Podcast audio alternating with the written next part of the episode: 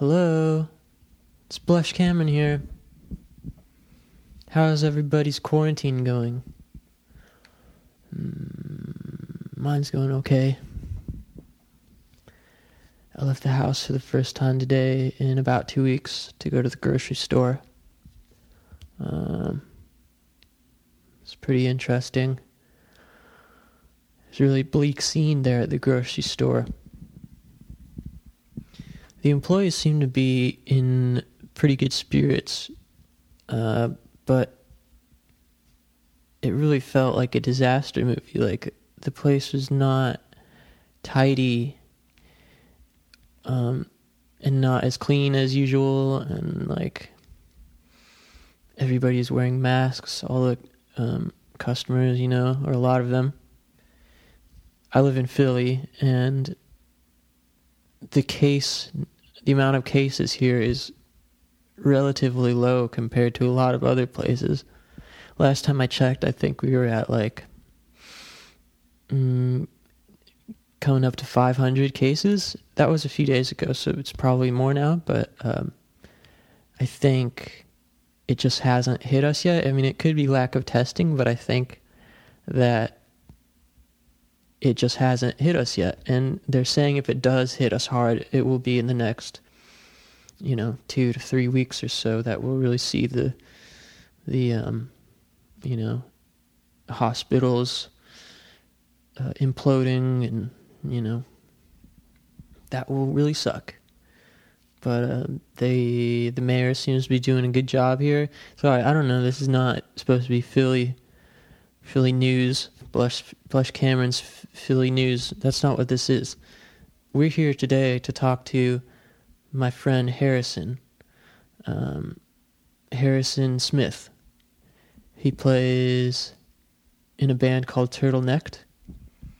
It's his band. He's the brains behind it. He does all the songs. It's it's just him. If you're unfamiliar with Turtlenecked, I hope you'll go check it out real fast. It's on Spotify and iTunes and Apple Music, whatever, wherever you listen to music. I'm pretty sure you'll like it, especially if you like my music, because her style is very similar at times, like poppy, punky, sometimes post punk, sometimes power pop type songs. One thing I learned going back and listening to all this stuff for the podcast is how varied his music can be he really writes whatever he feels like writing, which is awesome. I like Harrison. I haven't known him that long, but he feels like a brother to me. Definitely one of my favorite people that I've met this past year. Um, hmm, what have you guys been doing during your quarantine? Hit me up. Let me know. Blush Cameron on all social media. Leave a comment. Tell me what you've been doing, what movies you've been watching, uh, what games you've been playing. Because I've been playing a lot of games. If you want to hear me talk about the various media that I've been consuming, um, come to my Patreon. Patreon.com slash Blush Cameron. That's where I do solo episodes and extra bits from the main episodes that get cut out I post uh, B sides, demos of my own music, uh, etc. You know, the general, the usual podcast uh, stuff. Um, so, yeah, come find me over there. Go find Turtlenecked, aka Harrison Smith, at uh, Harrison Smith on Instagram, I believe. Um, yeah, I, uh, I'm starting the show with a new song of his coming up off of his new upcoming album. The song is called Flirtation, and the album is called Kapow. And he'll be talking about the album and everything else about him in this episode. Uh, I'll end the episode with one of his old songs called Underwear. It's a great song. I think you'll like it. I think it's a good way to, it's good vibe for the end of the episode. So, um, yeah, please stick around. This is one of my favorite conversations of the podcast so far. So I hope it's uh, one that you will enjoy as much as I did. See you later.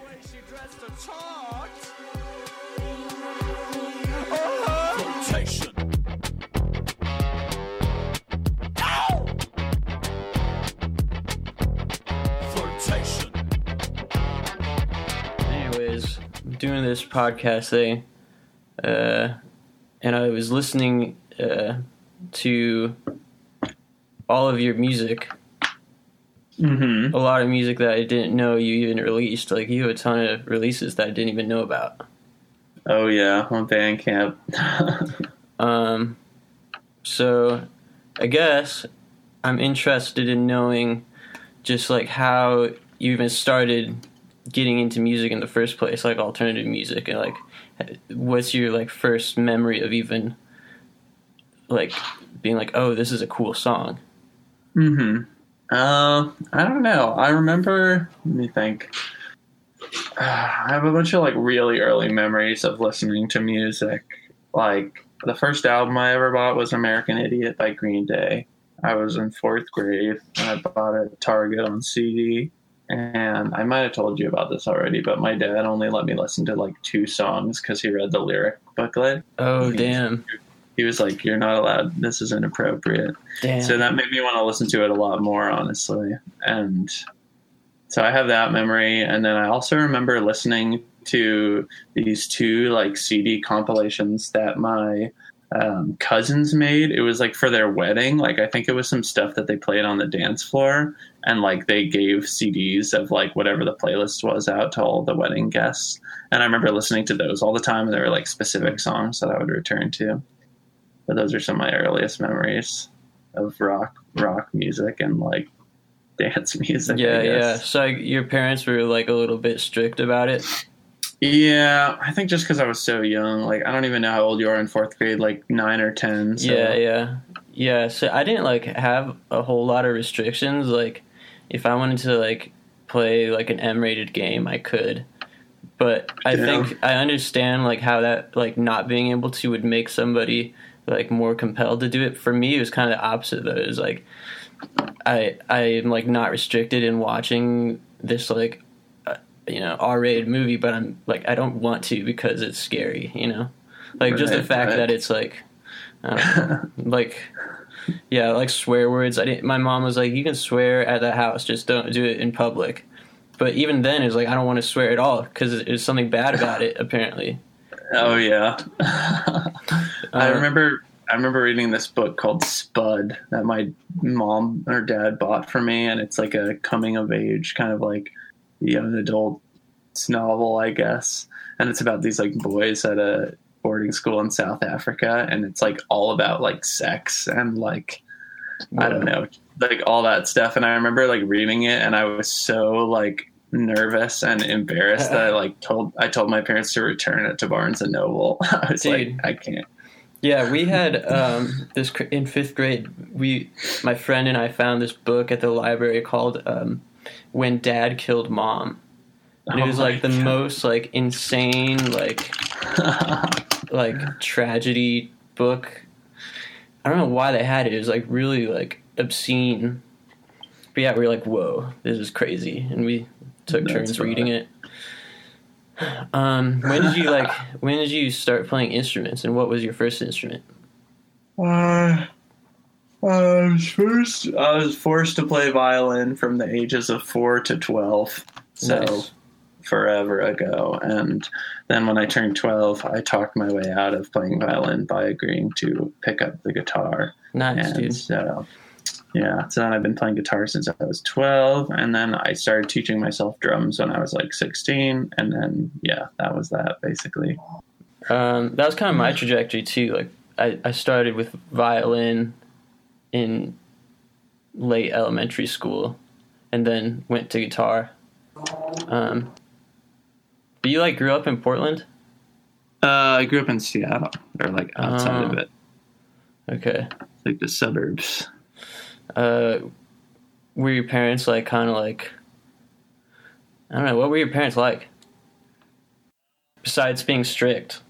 besides being strict um i don't know um, my dad is definitely stricter than my mom um, and he's dead now but he was Mhm. like uh basically he worked in like sales for like an elevator company and then for a uh, like medical a few medical companies like selling and like marketing um, like cat scans and x-rays and shit like that um, and he's very charismatic and like kind of a entertainer type. Um, Mm. And then my mom uh, was in school when I was younger, like studying for a degree in uh, psychology, basically, and uh, sort of like sociolo. Like I don't know if she, I don't think she majored specifically in sociology. Her major is something like very specific, but now she works as like a social worker and sort of like a therapist for um, kind of like at risk youth or like um, yeah, at like sort of a community facility. Um, That's and so cool. grow- yeah, growing up, uh, I feel like my life is very like pretty normal, like white bread, like upper middle class, like Uh, yeah, I wasn't sure. I felt like suburbs. I felt like it could go that way, or like I could see your parents being like bohemian, like hippie Oh, type people.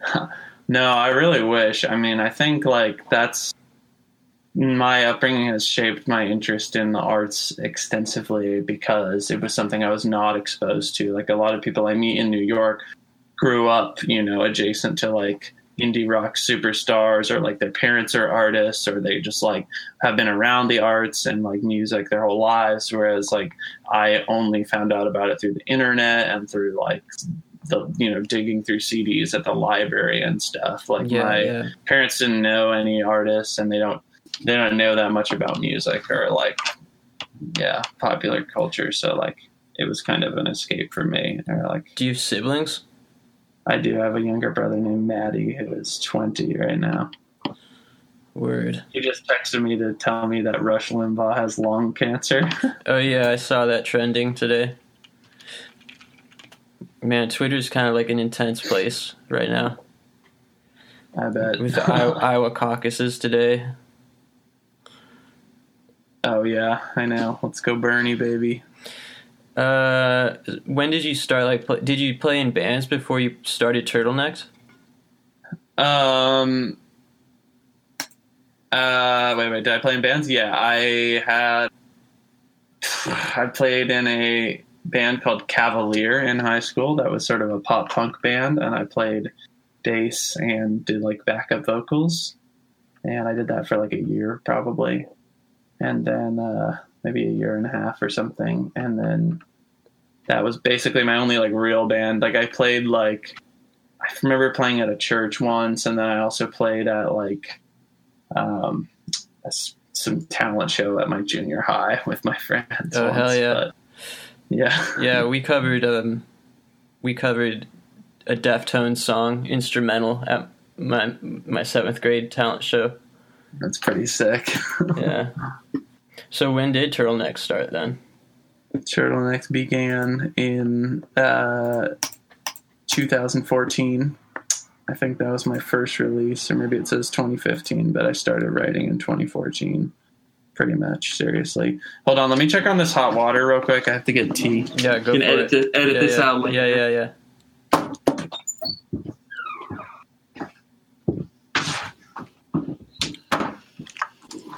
Woo, I'm back. All right. Let's go.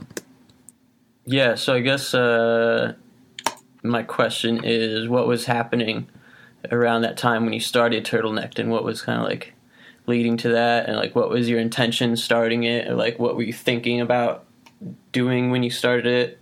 What was the plan? I don't know. I guess I just had. Um, I've mentioned this a long time ago in this like brief little interview, but like I basically went to college and I had always kind of considered myself a musician. Um, you know, because I had played instruments my whole life, but I had never really like I don't know, felt the drive to like write my own songs or when I had tried to write songs in like high school, I was just like, I don't really have anything to write about or like I didn't have any good ideas or I didn't really know how to go about songwriting like at all. Mm-hmm. And so I got to college and I like met a lot more like musicians there because um I mean I was like from the suburbs where there was like none. So I was kind of felt the pressure to be like, oh, like I'm actually I, I don't know, I'm actually not a musician. I haven't like made anything. And so I was kind of driven by like external forces to like prove myself, I feel like. And I was I don't know. It was just kind of fun, and I was like, I love music, and I was like a huge, huge music nerd. But I was like, I should try like making my own shit. So I don't know what I was necessarily thinking at the time, but yeah, sometimes it's just like like a like a like a sub like a subconscious drive, or just like I want to I want to do this, and you're just like not even thinking about it. It's like kind of like a primal thing, I guess. So yeah, I don't know. You uh, released Twisted Legs in uh, September 2015, according to Bandcamp. How was that like for you making that? And like, was that that was the first time you like uh, put together like a like a a release? Yeah, definitely. And what made you like uh, decide to record it on your own? Uh, I don't know. I just didn't know anything about recording, and I had a microphone, and I bought an interface and I just I had liked a lot of I liked a lot of bedroom musician stuff, I guess, and um, I don't know. Like when I look back on things, it makes me realize how little I think about a lot of decisions that I make and how things just kind of happen. Like I seem to just like fall into random stuff, but yeah, I just um, had the one microphone and uh, I just did everything in stages basically. Like I wrote like 20 or 25 songs. I think like they're all, they all sucked, you know? And then I just took five. And then the summer I was home from college, the first summer I like recorded them all like first drums and then bass guitar and the other stuff because I had nothing else to do. Um, and, uh, yeah, I just like did each drum like individually. So I just put the mic on the snare drum and then just played through the whole song and hit it. Because I just didn't know how to record music and like it probably would have sounded better if I just put one mic on the whole kit and played it normally but I was uh-huh. I thought I would like cheat cheat the system and like have like a five mic sound you know? Yeah, that's interesting but it just it just sounded really weird and like I also didn't know how to like EQ or produce anything so it just sounds really weird now but I think that's yeah. kind of fun. Yeah I mean I was kind of impressed that it sounds like you. Like it um, like from the beginning, it seems like you kind of had uh, your own sound, and it has been consistent throughout the releases. Um, so like for me, for me, like Thanks. like not only did I not have like the like uh, wherewithal or like the understanding that I should release songs as like a like a a release. Like I should have all this. I should put a bunch of songs into one release. I I didn't like I was just like, I just want to make a song and put it up immediately, and mm-hmm. like do like this instant gratification route, you know. So I don't know. I think I think it's pretty uh, cool that you were able to do it off the bat and like knew that you know knew that put, like putting them out together was the way to go. Uh, I don't know. I mean, maybe it is the way to go. I also just feel like I don't. I don't know. It's well, were you trying to like play the game? Did you know that you wanted to like get press eventually and like have a band or like what? Were or were you not thinking about any of that? I don't think I was thinking about any of that. I think I just wanted to prove that I like was a musician and like could release something and it felt a lot more substantial to release like a collection of songs than one song. Mm. Although looking back, I kind of wish I had just released one song at a time because that feels like a more contemporary way of releasing music or something. Yeah. Or like a better way to like get your footing. You know, just like release the best song you have at any point in time, but Yeah. I don't know. I think there's definitely something to that.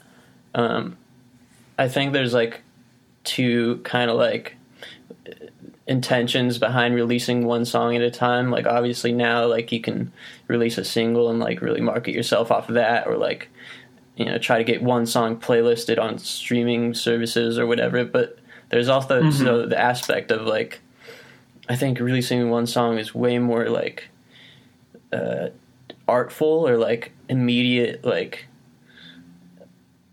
um i don't know uh more like genuine almost like uh like this is what I did you know like uh this, mm-hmm. this is I don't know the immediacy of it feels more real you know. Anyways did you have a band at that point? Or like when did you um, get a band together to start playing shows Um, I did not have. Well, I did get a band together after that release, like just to play those songs because those are the only songs I had, and I finished that album like I think right as I started my sophomore year of college, and so the first show was like with my two friends Max and Jackson. I played bass and sang, and then they played guitar and drums, so it was like a three piece. And we booked a show in the laundry room of one of the dorm buildings and uh, it was just like late at night and like completely unauthorized so like the ras were like you have to stop playing right now or we're going to call campus security and uh, we sort of kept playing and then just ran but we never got in trouble weirdly enough but hmm. that was I don't know. I just had the idea for the show, and I think that's why the band kind of came together. Like that's crazy. Yeah, did people come through? Yeah, it was well attended. There's like a it was like there's probably like 30 people in this laundry room, which was kind of sick. I mean, the sound was horrible because the floor is concrete and the walls are concrete, and yeah. like there's like nothing for it to like be the sound to be softened or dampened by. So it was just like inaudible, just noise basically. Damn, that rules though. Uh, yeah, it was fun. And then uh, I did another one of those shows where it was in another dorm building, common room. So that one and that one I don't think got shut down either, but it was similar vibes where just like I don't know. I just wanted to like kind of stir up some shit. I honestly have forgotten all about that stuff until now. So wow, that's awesome. Um, I, I feel like I should do some more shit like that, but I don't know what the New York equivalent is. Just like playing on yeah, subway. Yeah, yeah, I don't know. There must be something. Just yeah, that'd some, be sick. Some way to just stir it up. I think. I wish, dude. I wish there was more like pot stirring and DIY shows. Yeah. Um, where did you go to college again? Went to Lewis and Clark College in Portland, Oregon. And what did you go for? English literature. Oh yeah. Um, so let's talk about the next release from you, which was uh, the Romantics. Yeah, all right. The, let's go. Fuck it. Yeah, dude going through the discography. Yeah, what was up with that one? That one. So that one I just got more. I mean, that one I made in my dorm. So I like that was, and I didn't have a drum set really. So I was sort of forced to work with like GarageBand instruments, and that was kind of the beginning of me like using the sampler or like the built-in sounds and I was also just trying to experiment with different genres because the first one I was just like, okay, I'm gonna make like some indie rock pop, and then the second one I was like, well, I'm gonna try and do something like more aligned to what I was listening to at the time.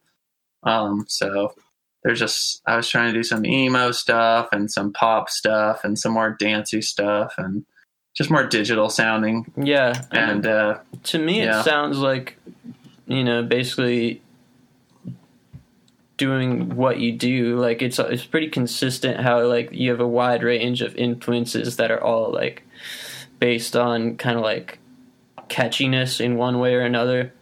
Yeah. Um, whether it's like rhythm or melody you know some songs are more like like rhythmically catchy you know um mm-hmm. i really liked that that girls like gazelles song. That one's real poppy. And i also liked the fucker part one and two that one's that one's heavy. Yeah. Goes from pop to metal. Yeah, baby. Um. yeah. So did you like? Uh, you just like recorded these songs, put them together, and put it out. Was there any sort of like, um, like uh, promotion or anything at that point yet? No, not really. This was all just both of these were just for me. Like at this point in time, I really had zero involvement in like the music world, like in very little involvement in the Portland scene, and I had like very little expectation that me making music could go anywhere because I had never really done it before. So I was mm-hmm. just kind of uploading it for myself and for my friends and the few people around me who cared. I mean, that's still how it is, but yeah, yeah. You know, it seems like I mean you did a lot. You're like really kind of prolific for the first few years. Um, yeah, definitely. The sub reptilian Ennui, release, which was seems like it was to quote you, some random acoustic bedroom jams I had to get out of my system, unquote. Yeah. Is this some is are these releases anything like things you think about still? Do you ever go back and listen to them? Very occasionally, and it's mostly just kind of like I don't know. It it doesn't bring me joy. It definitely I just listen to it and I'm like, wow, like this is so weird. Or like I had such a weird idea of um I don't know what made songs good or like what I wanted to do. Like my taste felt really weird. So I don't know. Um, I do listen to it, and I don't know. I think I've always been kind of the same level of prolific, but now I just spend a lot of more time in like post production. Yeah, yeah, yeah. Like, the songs are written, and then I have like instead of just releasing the first like five songs that I write, I like write like 50 and then I only release like 10. And then after I pick the 10, I spend like much longer time producing them. Like these things like I would record and produce them like super quickly because I just didn't know what I was doing and there was also like no expectation of like how good they should be. Right. Yeah. I was gonna. Uh, yeah. Like right after I said that, I was thinking the same thing. Like you're pretty. I mean, you're doing what you did then. It's just you're more like thoughtful about it. Yeah, I feel like the stakes are higher, or I'm trying to outdo myself, so that's harder and harder. Yeah, um, I missed the Swish one when I was going through. Um, what was what was Swish about? Swish was so I actually made this after Pure Plush Bone Cage. It says it was released before, but because that's because I re-released Pure Plush Bone Cage after it on this Portland label. That was like my first label release, so I put it out myself. So Pure Plush uh, came after Sub Reptilian. Yeah, yeah. Okay.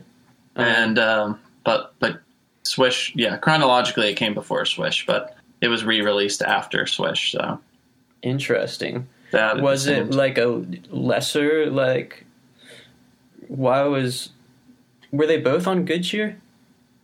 No swish was just self-released. What's the reasoning? For self-releasing it? As a i mean what's the reason yeah what's the reason swish was self-released as opposed to pure plush considering they came out um i think like generally when i make an album i like make the album and then I have like a bunch of other songs that are like more like silly or I don't think like that like kind of just are like offshoots or like B-sides or something. Mm-hmm. Like that's still true to this day. And mm-hmm. so I mm-hmm. think Swish was kind of like the offshoots and B-sides I was making during Pure Plush. Oh, that makes sense. Yeah, yeah I didn't get a chance uh, to listen to it, so I think maybe I would have picked up on that had I done so. Mm. Um, well, yeah, it's just like the first half. It's like a black metal song, kind of like an indie pop song, an ambient song, or the yeah, or the first song is power pop. The fourth song is like black metal, and then the last four are like DJ Venmo tracks, which are basically me trying out like techno, um, R and B, um, it's kind of remixing my friends and then re- two remixes of my friends' songs where I like sing or rap or something on them. So, whoa, I gotta check out the black metal song. Yeah, it's called Abscond. I think you'll like it. That was trying to rip off like liturgy and like Dude, um, liturgy is so sick. I know they're cool. um. So well, yeah, the pure plush is like when you started like really coming into your own in a way. I mean, it's probably the wildest one. Which one? Pure Plush? Yeah. yeah.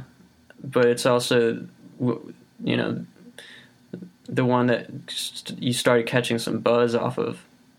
Mm-hmm. Um, so how did that come about, and like how did it feel to like start doing it a little bit more seriously and have people like see it? Oh wait, sorry, I got distracted. Say that again. sorry. um, how did like how did it come together? What was your feeling about it? Like this is the first time it seems like you're really like taking it seriously. People are seeing it, and like oh yeah. But it's also like a very kind of um, particular release as opposed to pretty much anything else you've done. I mean, all the songs are two minutes or less, and that's very like I don't know. It's it's like its own thing. You know, it's like a very specific type of idea. I feel like behind this one. Yeah, I don't know. I think just at that point, I was like, okay, well, three releases or four, whatever, and they're like a bunch of EPs, and I was like, I should make like a full length album, and like I had been fucking around with various styles, you know, kind of like kind of sampling stuff, and I was like, I want to make something in a very like specific aesthetic and like have it be very cohesive, and so I imposed like limitations on um, what I would allow myself to do. So I was like, no songs longer than two minutes. And um, I mean, it still draws, I still think it's like kind of genre hopping all the time, but like the production and everything kind of keeps it together, I think. And um, yeah, I was like, I want one 10 minute long song at the end just because Uh-huh. like a bunch of the albums I liked at the time did that. So That's pretty Um, sick. Yeah, I remember you talking on the K- KEXP performance about the limitations thing. yeah, I honestly should get back to that. I haven't been doing that for since this album, basically. Yeah, same here. When I started uh, doing comps, it was like uh, trying to keep it as simple as possible, you know, and like, uh, and since then I've really kind of like allowed my old impulses to resurface, but I don't know, it's hard. It's hard to, especially when, you know, I know how it is, like working, uh, kind of like having like a very insular and isolated process of like writing and recording. It's really like easy to get away from yourself. Right. I don't know. It's um the limitations thing was good. I think it resulted in a very cohesive product and like it, it like that it did help with something that I think a lot of solo artists struggle with, which is like kind of keeping yourself in check cuz when you have a band there to kind of check you like I feel like you don't indulge your like silliest ideas as much, you know, Mhm, like cuz you're embarrassed or something. And I feel like you can kind of simulate that kind of checks and balances by like coming up with your own rules. So yeah, Yeah, there we go. Album number LP one turtleneck. Yeah, how did it like? What was it about it this time that like was it just the Good Cheer affiliation that got eyes on it, or like what? How did uh? Uh, I think at this point in time, I had met Isaac in Portland and like a bunch of Portland bands, and so I put it out, and I was friends with some people who knew Isaac, and Isaac from I- Strange Ranger, if anybody. Yeah, yeah. For clarification, and uh, I think he posted the song Mondrian on the Strange Ranger Facebook page or something, and then my other friend Mo Troper heard it, and like this was when Good Cheer was like much younger, I think. So he contacted me and was like, blah blah blah, like we want to put out your album on tape, like re-release it. And uh, I met him at a coffee shop for the first time ever, and it was all super exciting for me because I um I had already like known his music like through the local scene and like seeing his like pitchfork coverage and shit. So I was like, holy yeah, that's wild. Yeah, and then they re-released it on cassette, and I did one run of yellow tapes and one run of pink tapes, and uh, the rest is history. Um, did you at that point were you thinking like I want to start taking this more seriously? Like, did you tour it all? Were you thinking about? um, Uh, I didn't tour it at all. I did play a bunch of Portland shows for it. I mean, that was yeah, everything was just starting to come together then. So that was that was probably the first time I felt like someone actually gave a shit, or I was like operating at like an uh like inoffensive level or something where people would actually like listen to it or something, you know, Mm-hmm. instead of just like my friends. Mm-hmm. So I don't know. And that was obviously, cool. you like wanted people to hear it, right? Yeah, yeah, yeah. But I still also felt, I mean, it was like a tape label in Portland, and I just felt like it didn't make me feel like I could make a career out of it. But definitely getting coverage on like the Fader and Stereogum was like crazy, um, Yeah. and just real, just really fun. That was So- just like a natural thing. Like, uh, so that just came by way of Blake Hickman, who ru- runs Good Cheer, and he like did all the PR for it. Um, Wow. So he had the hookups with the blogs and whatnot. Yeah. I wonder how he's got that. You think he just emails people? Um, he emails people. I'm. I don't know. It's some of it's like weird connections. I can talk more about this with later albums too. Um, I think when he started, like you know, when this album came out, like three years ago or whatever, like for four years, he um uh would like pay a PR person to do it, and like they have all the connections, you know, Mm-hmm. and you just like pay them to hit up their connections and send the album around. But now I don't know if that's as common. I think people find stuff more directly through like Twitter or like friends of friends and stuff. Like it seemed like PR wasn't working out like um, in the most recent years. So I don't know. Yeah, it definitely did not work out for me. With my yeah, it's it seems insane. I have no idea how any of that stuff works. yeah, I guess you just have to know somebody that knows somebody. Yeah. Um, well, what was th- this caveat release? The next Caveat. one. caveat released September fourteenth, twenty sixteen.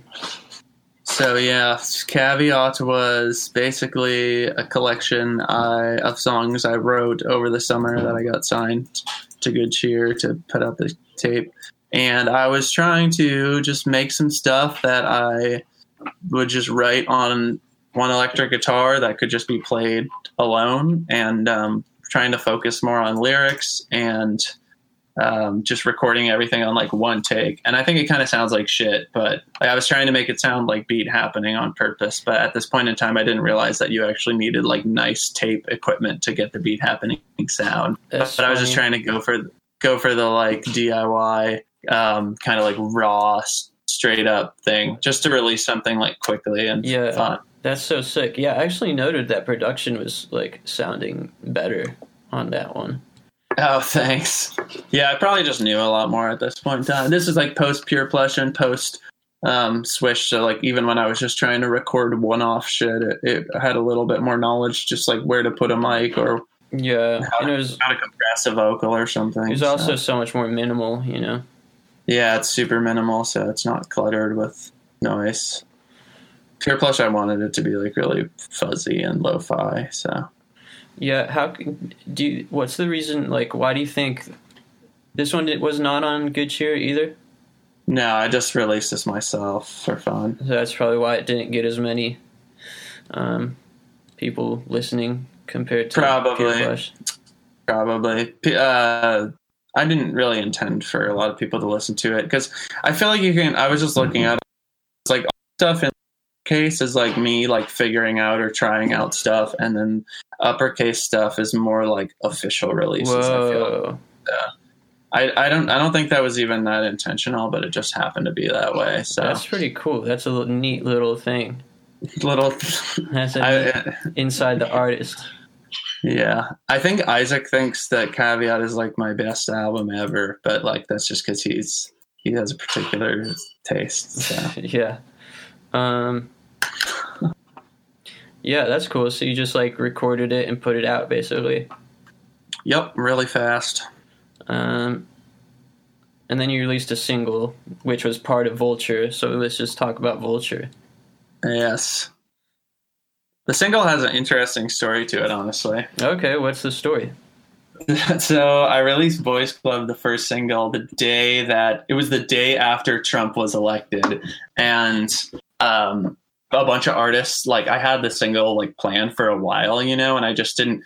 I think because everyone thought Hillary was going to be elected, I didn't really think about the context of it being released. You know, I was just kind of like, oh yeah, we'll have a new, like vaguely positive president, and uh, I will put out this song. But instead, Trump got elected, which was just mind blowing for everyone. Mm-hmm. And then I have this song, Boys Club, which was released the day after, which is sort of like a politically charged song. Um, and when all the artists were all these artists were releasing songs the week after the election like spin magazine did a feature on artists who were like donating all their profits to um, like different like civil liberties unions or like charities and whatnot to kind of retaliate against the election Mm-hmm. and I had done that as well. Like I had talked to Blake, and I was like, "Let's release, let's continue to release it the day after, but let's just like have all the profits go to like the ACLU or something." Mm-hmm. And um, so that that happened, and then I think I got a lot of coverage because of that. That's how I think that's how my like booking agent or like former booking agent Greg Horble um, discovered me and ended up booking me, helping me book a tour across the U.S. Interesting. Do you still uh, work with Greg at all? Um, I still talk to him and see him around, but I haven't like planned any tours or like I don't know. I haven't. We haven't like had like a professional relationship recently, so I, I don't know. Scratch that from the record. I don't know, but Uh, yeah. So that happened. Yeah, and that's sick. the album. So you guys had like uh, an album cycle planned for Vulture. Yeah, that one was probably the biggest rollout of all of them. So so far, I guess. how did it feel putting it together, and how did it feel doing the album cycle? Were you stressed? Were you excited? Um, I was really excited because Pure Plush had gone so well, and like I just didn't really know what was going to happen. Um, so I like, uh, I don't know, and I was also like, I basically recorded the album over the summer of 2016 in my living room in Portland, and my friend Garrett Link like recorded the whole thing basically, and like gave me a bunch of cool tools to use. So that felt like the most professional recording I'd done yet. Like he has like a really amazing like 60s like Supro amp that sounds amazing, and like all of these like boutique pedals that I got to like play with. So that whole process like kind of felt like I was going into a studio and like being allowed to like step up the fidelity of like different tones and everything. And he Yeah. like mixed the whole thing. So I mean, pretty Um, much everything about it sounds next level. You know, it sounds like you leveled up a lot, and yeah, like even the performances are like way more expressive, and the songs are, I think, you know, more uh, sophisticated sounding. thank you. How do you how do you like it? Does it hold up for you? Do you listen to it? Um, no, I don't really listen to it. I also don't even think it holds up that well. I feel like I don't know. I have a lot of regrets about it because it got critically panned, basically. Yeah, I was going to ask about this. Ian Cohen did not. It was not very nice about it. Yeah. Um, I mean, don't he gave it. Like, he didn't. He didn't give it like a terrible score, like a six or something. yeah, I got a six, which is like just- you know middling. He was really uh, blunt about you know some of his feelings about it. Yeah, um, I don't know. I guess I feel mixed about that too. Like, I would, had never like received. I mean, I went from having like zero criticism on my music, you know, and like zero publicity to having like all of it in like the span of a year, kind of like. Yeah, So I had, I had like no, I there's no, I had no idea that this album would be reviewed by Pitchfork or that anyone would really care about it. Like I thought it would just be like another kind of local, low key thing. that's so scary. So It is, and I mean, I don't know. I also just, um, I don't know. I feel like I wasn't, yeah, I wasn't prepping an album for like mainstream um, dissemination and criticism. And I don't know. I have a lot of different feelings about it. Like, I do regret a lot because I think some of the lyrics are like the worst parts of it and what makes it like bad to me. Mhm. Um, other things I like about it a lot, um, and I definitely like it. Definitely like changed a lot about the way I make music or like the way I write lyrics or think about them. Mhm.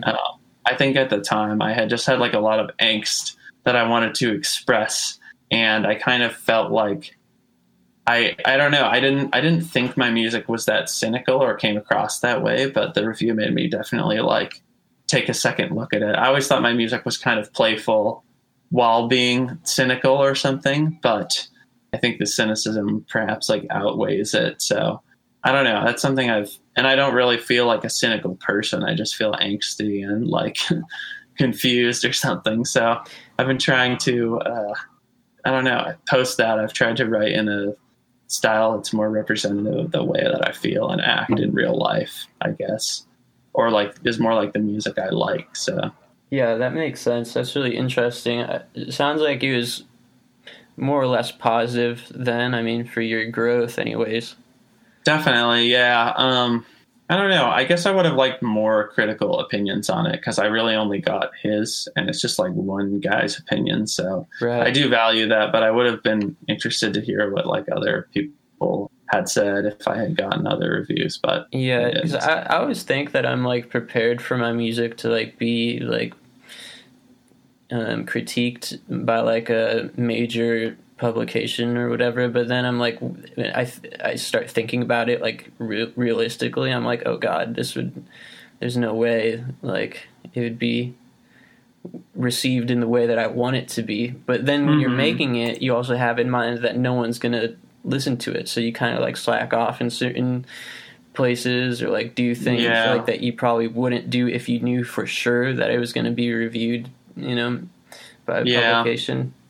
I mean, I think just like you, like everybody has like a critical muscle, and like at this point in time, like there was no reason for me to exercise it in such a severe or like intense way, or Mhm. like because there just wasn't the attention, and I just didn't know that much about music, and I was just kind of like I didn't know what was going to happen, so I there was there was no reason for me to be like hypercritical of my work because I didn't. I was basically just making it for me, and um, when it when I realized that like a lot of people were going to be like listening to it and like criticizing it, I was kind of blown away because I had just never even considered some of the like criticisms that were like leveled at it. And uh, Right. so post that, I've definitely been much more keen about the way that songs will be interpreted, or like the way that characters are created, or like w- just the general vibe of a song, like what how it feels like overall beyond like particular you know riffs or instruments or like aesthetic choices. So I don't know. It was a, it was a learning experience, but I feel like all of my albums are. Yeah, totally. Uh, I mean, it really shows that you took, you know, that to heart and like really uh, internalized it. Because High Scores of the Heart that came out next in uh, April 2018 is, you know, the most tight, you know, and like polished record that you've done up till that point. Thank you. What um, did you record this one yourself? Um, I did. I did. All of it's recorded. Well, most of it's recorded myself. But it High sounds- Scores was like, it sounds pro. I don't know like what you did to like level up between um, between recording Pure Plush and Caveat and all that. well, honestly, it has to do with Springtime in Hell, the following release. It's this is kind of like a Swish Pure Plush situation where I was making Springtime in Hell after like while I was rolling out Vulture and like all of I- I, don't know like while I was making Springtime in Hell, I made High Scores with a Heart as like throwaway or like fun tracks. Like I made, I was working at this IT desk in the library at Lewis and Clark, and um, usually like no one would come up, so I would be able to like screw around and fiddle with Logic for like hours on end. Um, and so I was just getting way more into like making beats and trying to make like music, like the electronic music that like. Um, while at the same time like working on this rock album which was like springtime in hell which is kind of like this sort of like rock opera thing. And Yeah, basically totally. what basically what ended up happening is over the course of that like so my friend jesse robertson produced springtime in hell and he's like an excellent producer like much better than me. And i just learned like a ton from him. So i applied that to high scores which i produced myself. And then um, I ended up liking high scores even more than springtime. So I released high scores first, and then I cut like six or seven of the tracks from springtime, and then released it as an EP afterwards. Whoa, So they're kinda really like- interesting. Yeah, it's super weird rollout, but yeah, Are you able to hear Dookie? I can hear him. Yeah, he's going ape shit in the background. One sec.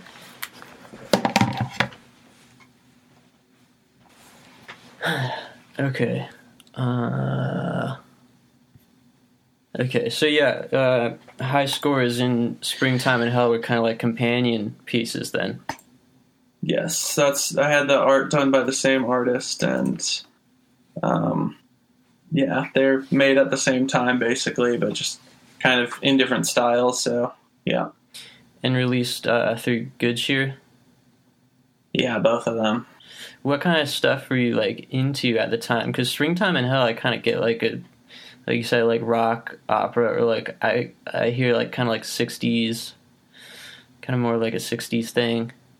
Yeah, um, I don't know. Let me look at the full spring.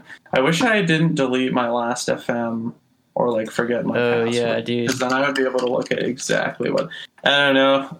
Uh, also during springtime, I like deleted my entire iTunes library and switched to Spotify. So Mm. that kind of fucked my archiving of information. But um, Dude, if I don't have like, if I didn't have like a Facebook, I would not know my past. There's so much stuff that I would have forgotten, and like the timeline of it, and like when stuff Mhm. happened, I have no idea unless I'm like go back through my social media or like files. You know.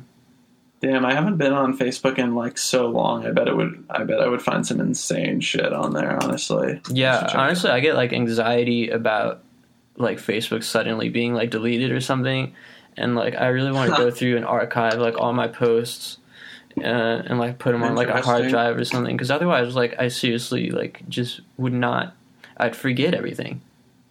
There's so I much know, like I I- wouldn't I wouldn't know when stuff happened. I know. That's. I mean, that's how I feel about the whole. Like, I, I don't know what I, what I was listening to during this period. I remember this is like when I studied abroad in Spain, and I remember like listening to specific stuff there, like over and over. That period in time, I got like really into Primal Scream, and I got really into like. Um, I was really into Jens Lekman before that. Um, I was really into Royal Headache. Um, what else? There's like particular albums that I just like blasted on repeat. Like I was just like chain smoking, walking around Spain, like listening to American music.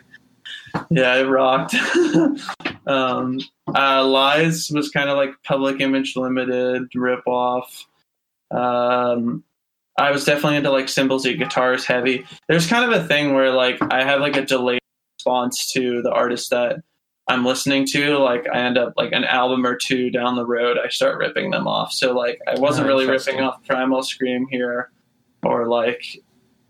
I, like I was listening to Public Image Limited and Simple Guitars like the year prior to making Springtime, and so yeah, I don't know, but I, just like a lot more like I wanted to make like a more ambitious rock record, and I also wanted to like refute the criticisms leveled against Vulture, where like the ambition and the scope were greater, and the lyrics were more like personal and urgent, kind of, and and more specific, and but um, and I ended up just not even liking it, so I just cut like half of the songs and just released what I thought were the best five, I guess. So. Um, did you tour around this time? Uh, so this is when I toured Vulture. It's kind of when I was working on the like a month long tour around the U.S. Basically. Mm.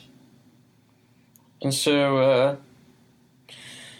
how did I mean? Like, what? Uh, how did it? How did you feel when you finally released uh, High Scores? Because I mean, it was the longest time that you get spent on one project.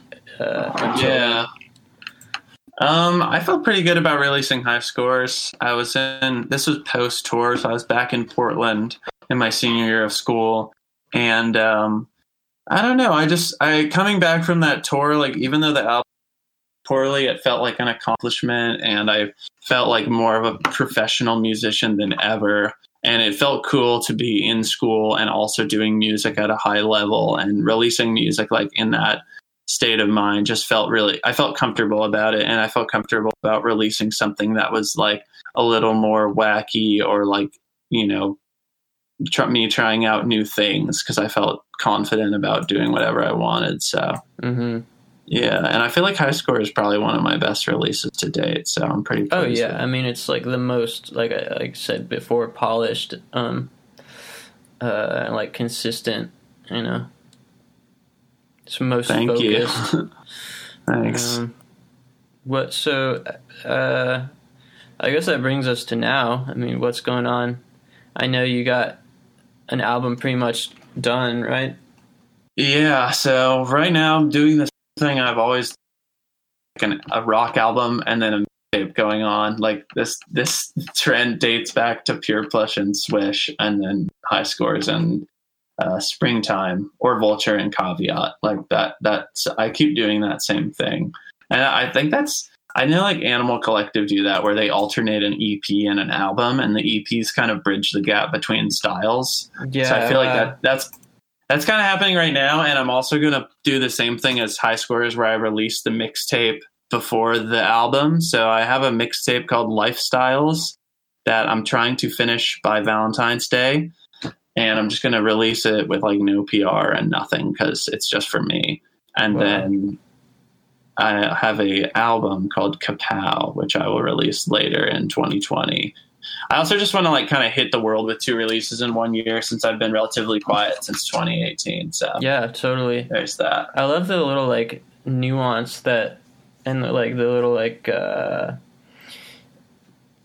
I don't know what the word is like. Uh, fuck, like uh, specific like nuances. Do you know the word I'm trying to hit, say? It starts with I, maybe. Uh, idiosyncrasies. Basically, I mean that's basically the word I'm looking for, but I don't know if that's the exact one. But regardless, I um I mean that's just little things that people don't really pick up on unless they're looking closely. But it's like you know, it represents the depth, you know, of the the artistry, and uh, I don't know. It's uh, easy for those things to go unnoticed and unappreciated. Um, No, it's true. so I don't know. Okay, so tell me again. Uh, Lifestyles by Valentine's Day, and then Kapow.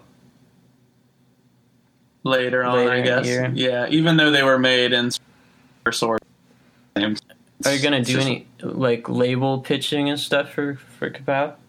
Um, I've tried a little bit, but I don't know. It doesn't seem like anybody's interested, and frankly, I don't really give a fuck anymore. So I'm just gonna put it out for myself because that makes me happier. And if somebody wants to put it out, that would be amazing. But I don't know.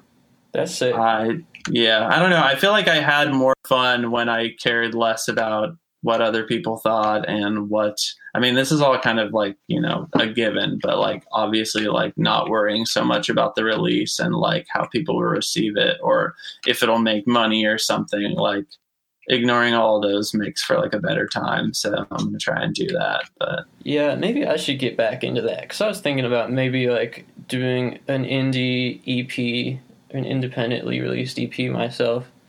Mm-hmm. Um, but I don't know. I did that for so long, where I was just like releasing stuff, not like really trying to put it out there, and I felt like I don't know. I was like, uh, kind of like denying myself from what I was actually wanting, which was like for people to listen to it. You know, yeah.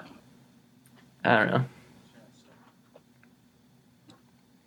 I don't know. It's hard. It's it does suck to release something and then have nobody listen to it, and then you're just kind of like, well, what was that yeah. for? Yeah, yeah, But I feel like if you have faith in your own stuff and like just try and disregard any outside forces, then it yeah. feels a lot better. Yeah, I think like the ideal situation would be to like, you know, garner that or like uh, grow that audience, uh, by you know playing the little album cycle game or whatever you need to do, and then Mm-hmm. you know then s- stop doing that once you have people that like are your fans. You know, once you have some fans or like an amount of fans that you're comfortable with.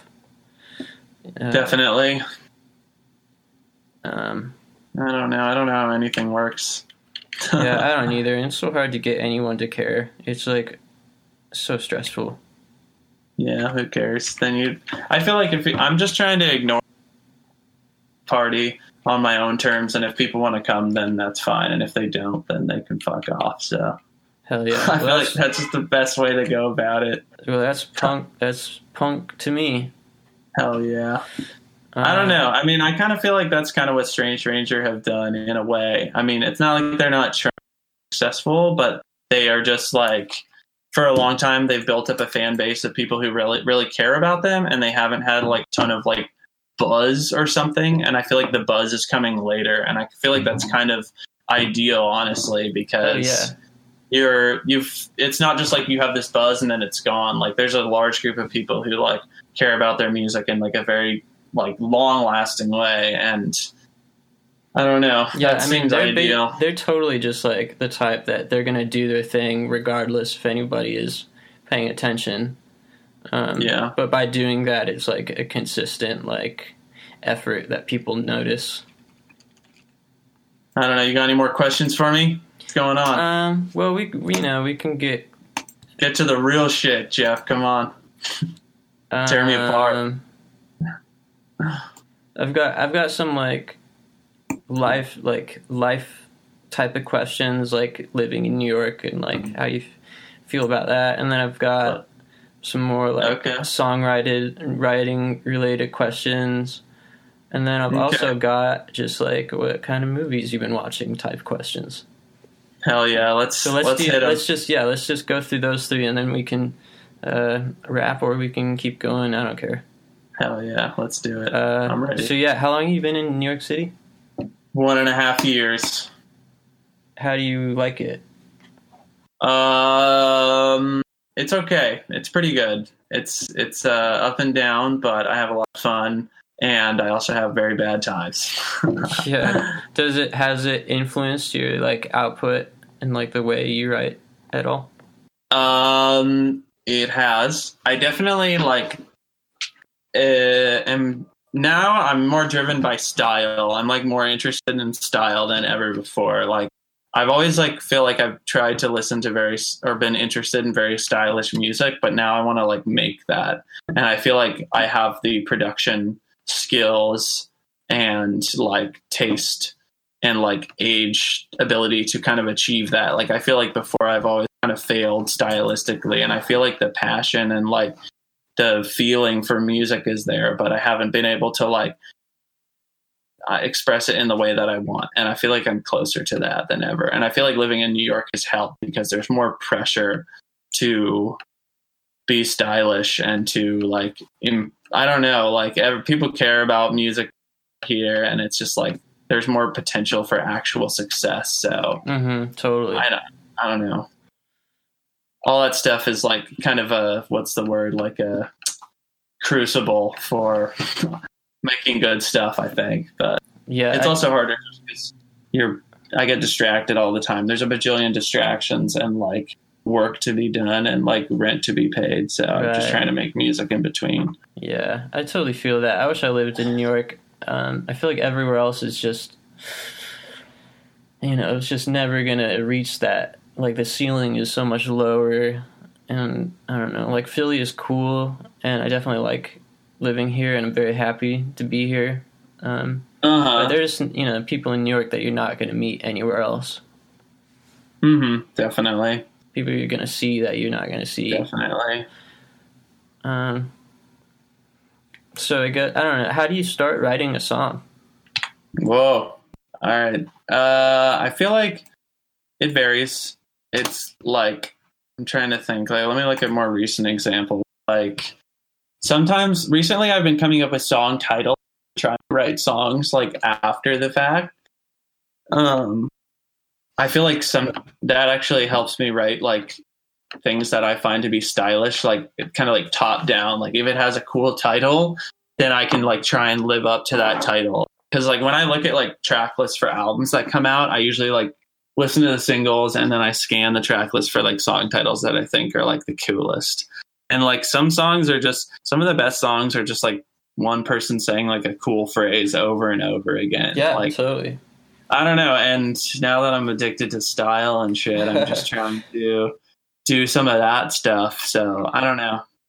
So I uh, recently I've been yeah coming up with titles and then writing songs after that, That's- and then That's interesting because it's like uh, I haven't done that specifically. I'm curious about trying it now, but for me, I kind of like do the same thing, but like setting like an intention, like Mhm. what kind of song am I trying to write? Like what like mood and like yeah, what like what fe- what's my feeling? You know, trying to write the song like a.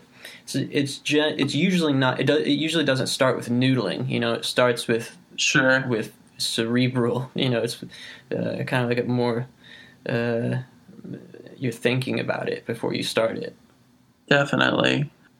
Yeah, I definitely do more of a top down thing than like, you know, coming up with a riff that I like and then building a around that. I definitely think more like a, I want to rip off this genre or like Yeah. I want to like push this idea to its like logical conclusion or just like it would be funny for me to do this because that's like out of my wheelhouse or like I think Right. it would people out or like people will like I don't know uh, there's a lot of different considerations that go into it and that being said like recently a lot of the like I actually have been doing I guess I'm kind of lying. I think recently I have been doing a lot of noodling too so it's but more just in the way of like making beats and then I like make some kind of beat that I find interesting and then I'll build the song around that.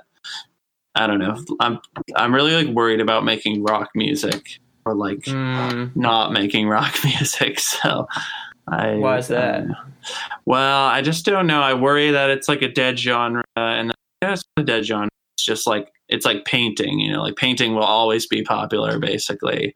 And I, but I, at the same time, I feel the urge to like move music forward or like make music that sounds contemporary or like that it could be contemporary in the future because I like am wary of like retro culture and retro styles because it all seems like very casual and like um like regressive or something so yeah, I Uh, definitely feel that, and I have that same anxiety about playing rock. But then I get stressed out because I don't really have the skill.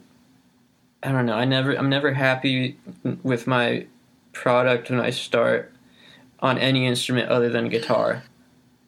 yeah interesting and you know it's hard to write a song that's not a rock song when you're playing on guitar I know it um, is. so i don't know. For me i'm thinking like about just going full into like you know you've heard my newer song like making more kind of like straight up emo alternative rock.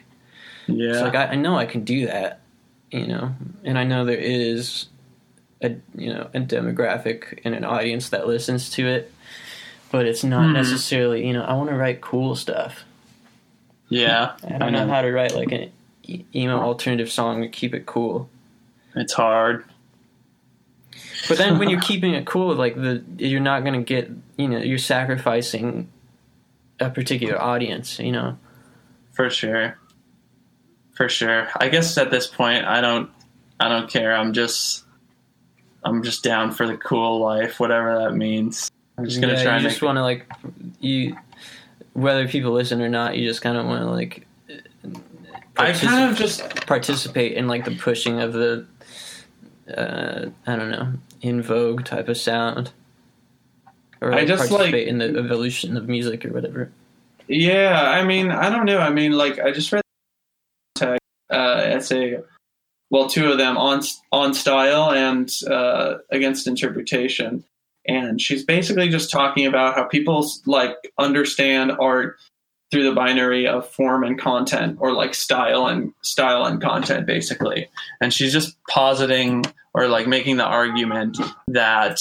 Um, uh, like style is inseparable from content and it's not like you could have the content of a work of art without the style or like it's just like fruitless to imagine that and so like i just want to focus more on the style because i know if i do focus on the style and i get it into a style that i like it will inevitably influence the content and i feel like when there is music that I am particularly attracted to the style of, like a cool band, for example, like I don't know, like The Fall, or like, like I don't know, I'm trying to think of other like Beat Happening or something. Like I will spend much more time with that band because I want to. I'm impressed by the style and the aesthetic and the like delivery and everything that goes into the aesthetic performance of it, and like I will give it more like credibility in the way of like whatever you would uh, associate with content, like melodies or lyrics or all of those things. Like I will like give it more leeway and more attention just because the style is so intoxicating, and I like want.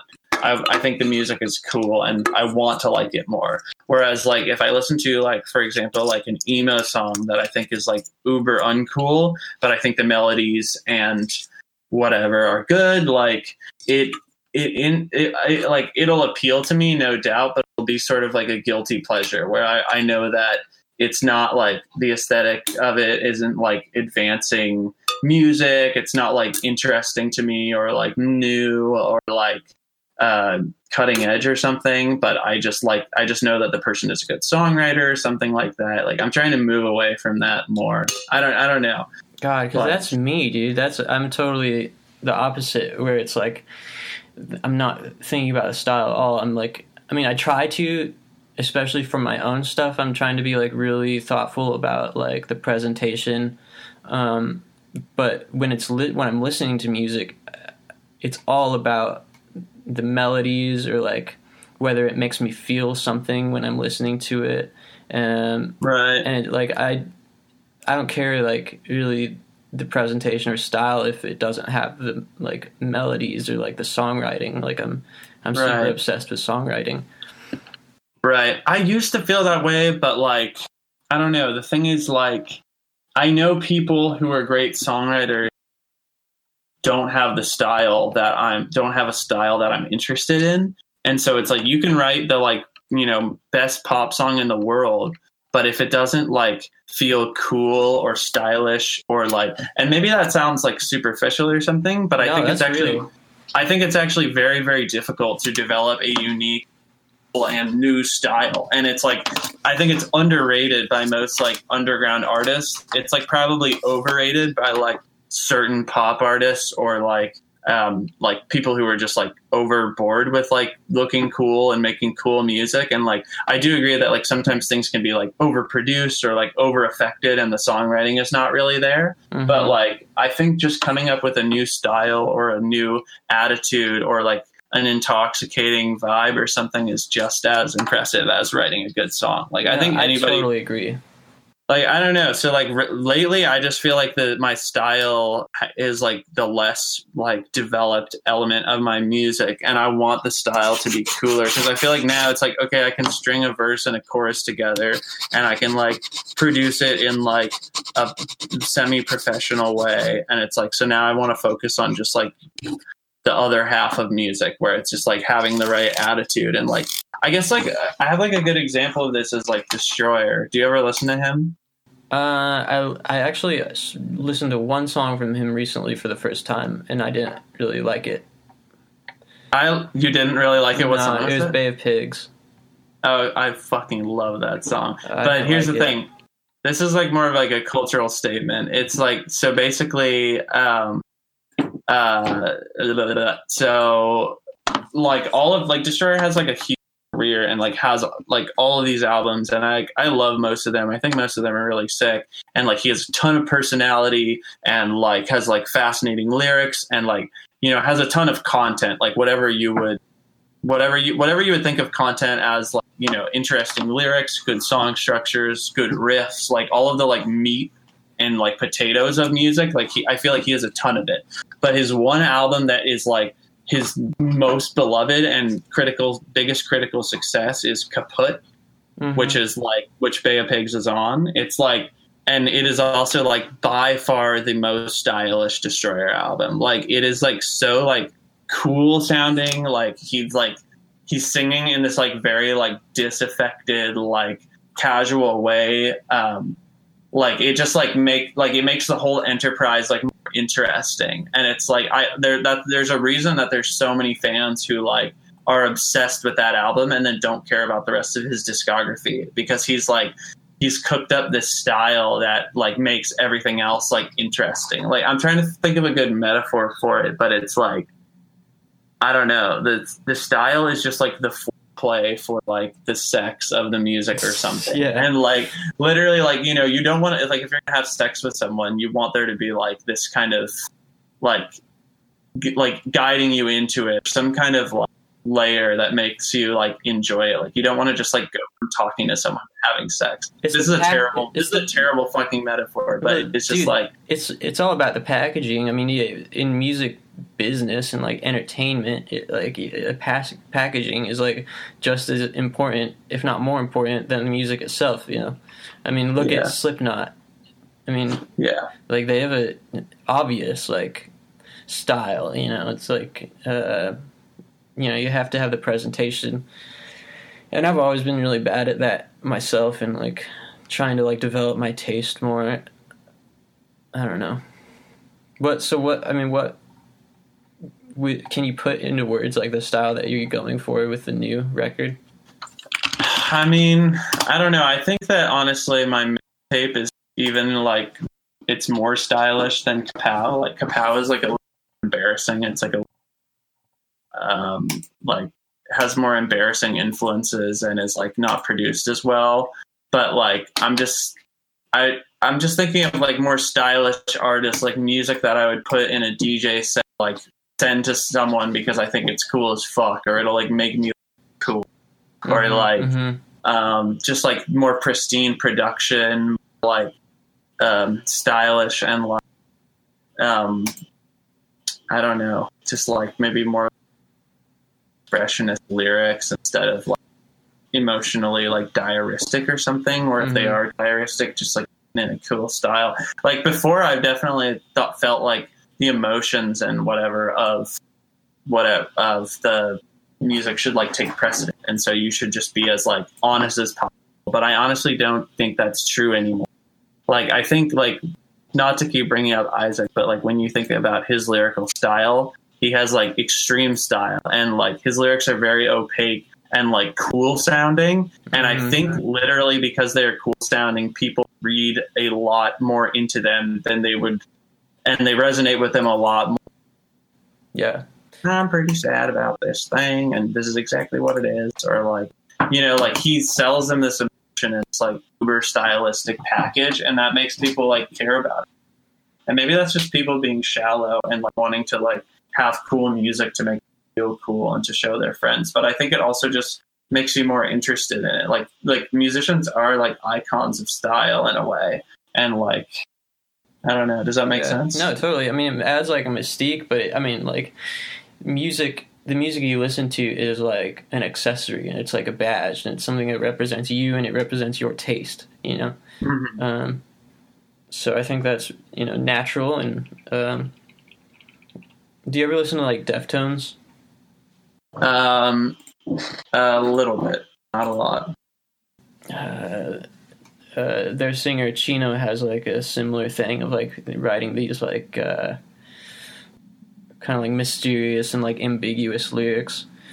Yeah. And I don't know, all that stuff like the style element like totally adds a mystique and like wanting to know more about who makes Right. it. And like I don't know, it's probably I got to get off of it makes me feel like I got to get off of what I'm on, which is like thinking if I make a good enough song, it won't matter like what genre it is, and it won't matter, you know. Yeah. I'm thinking like if I fundamentally like write a really good song, then nothing else, you know. Hopefully, it'll overcome my shortcomings in terms of style. Um, Well, yeah, I don't know. I mean, and beyond style, I just mean like it doesn't even just mean like whether it's cool or not, but just the way it's delivered. And the way it's delivered, I think, is just as important. Like not necessarily like if it's cool or not, but just like the way that you deliver it. So it's like choosing to produce a song in the style of you know like a stripped down acoustic version versus like something else. Because when you, for example, like say you write a song like if you produce it in a like pop rock style instead of like you know a Leonard Cohen minimal style like that changes everything about the song. Like the Oh, yeah. content itself is altered by the delivery. And so I'm just like trying to focus on the delivery. I feel like that's the best way to put it. Yeah, and so yeah, it's like, yeah. there is there is no ideal song like at the core of any song. The delivery like is the song. Yeah, the and that's like kind of what I'm that's kind of what I'm like obsessed with lately. Like you can write any lyrics or any melodies, and if you just deliver it in the right way, you know, not this isn't like always true, but like Right. I think to to an extent, like you can make it either great or terrible, and like No, you're totally Yeah. correct, and I definitely agree. I don't know. That's just what I'm thinking about lately. So I'm trying to crank up the style. When you started, did you uh, know that you wanted to do like verse chorus verse chorus stuff, Uh, or did you think about it? Pretty much. I think when I started, I was trying to make more complex stuff. Like if you listen to Pure Plush, like the structures are a lot more complex than what I do now. I think, hmm and I just I don't know. I I think I didn't realize at the time that a lot of the stuff I liked was verse chorus verse, but they were just doing weird verses and weird choruses. And instead I thought it was like a weird structure of a bunch of like weird parts and like I didn't really understand how songs were written or like why I liked the songs I liked. And I think now I have a much better understanding of that. And I pretty much like regular pop structures, but just like weirder aesthetics and like weirder lyrics. Like all the smaller parts are weirder, but the like overall structure is relatively normal. Yeah, I totally was the same way to a degree. I mean, I intentionally was like avoiding pop structures, or if I was doing it, I wanted to do it like something experimental, like taking a post rock sound and making it a pop structure as opposed to like, you know, Right. how post rock songs typically are. But then, like, I don't know, for the other type of rock, whatever trip hop, eh, whatever it was that I was doing, uh, Uh-huh. was purposely avoiding uh, too much repetition and like um, really liked like comp- it was more about composing. You know, it wasn't about songwriting. It was like composing. For sure. Until I realized like people don't want to listen to that. you know, like most people are. Most people want to hear a chorus, you know. That's true. And then once I was honest about what I wanted, which was, you know, I wanted people to listen to it, um, I started like, you know, quote unquote, selling out a little bit with my sound. I yeah, I I feel the same way. I feel like it's been for the best too. I'm gonna listen to some of. The, I'm gonna listen to Team Sleep. I have a backlog that I Definitely. need to listen to. Check out Team Sleep and uh, thank you. Oh my god, my pleasure, Jeff. Thanks for inquiring. Yeah, dude. We'll do another one, uh, you know, down the line. Yeah, baby. Post mixtape, post album. Yeah, hell yeah. After after I get a four on Pitchfork, you can interview me on Suicide Watch. Yeah, yeah, yeah that would be great. Sunsets All right. Thanks, dude. I